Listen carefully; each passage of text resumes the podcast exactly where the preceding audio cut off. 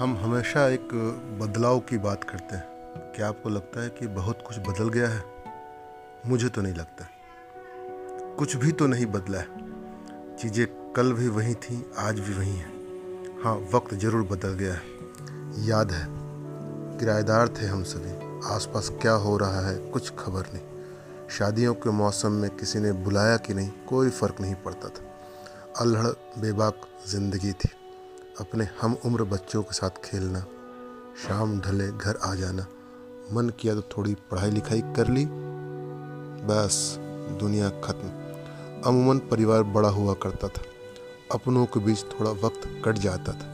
रात हुई, खाना खाकर सो गया। अगले दिन की चिंता से कहीं दूर ना टीवी था, ना व्हाट्सएप और एफ़ पर अपडेट होने की चिंता थी।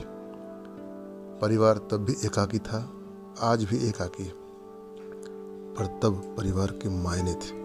आज बदल से गए कल भी किराएदार थे, आज भी किराएदार हैं। तब महीने के अंत में मकान मालिक को किराया चुकाने की चिंता सताती थी।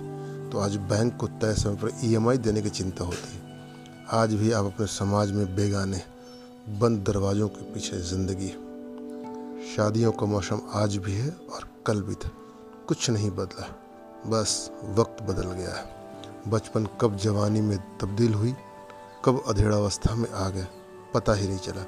अब तो शायद उल्टी गिनती शुरू हो गई है। कुछ भी तो नहीं बदला है। हाँ वक्त ज़रूर बदल गया है। पहले दिन नौकरी की शुरुआत माँ ने कहा था, बेटा, आठ घंटे कैसे बैठो? आज देखते ही देखते पच्चीस साल गुजर गए। पता ही नहीं चला। उल्टी गिनती शुरू हो गई है। मौत तय है, पर वह दिखती नहीं। पर यह दिखती है। आपके अवकाश प्राप्ति के